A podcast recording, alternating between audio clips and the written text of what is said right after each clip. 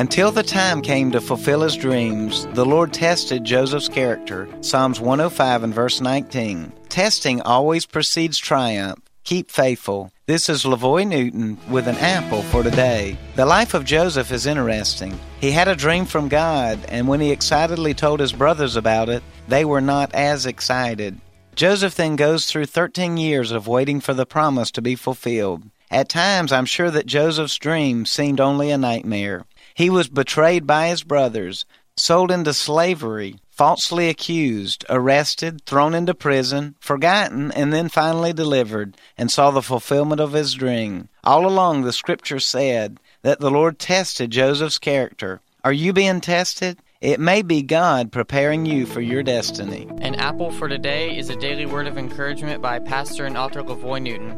More resources and encouragement are available at anapplefortoday.com.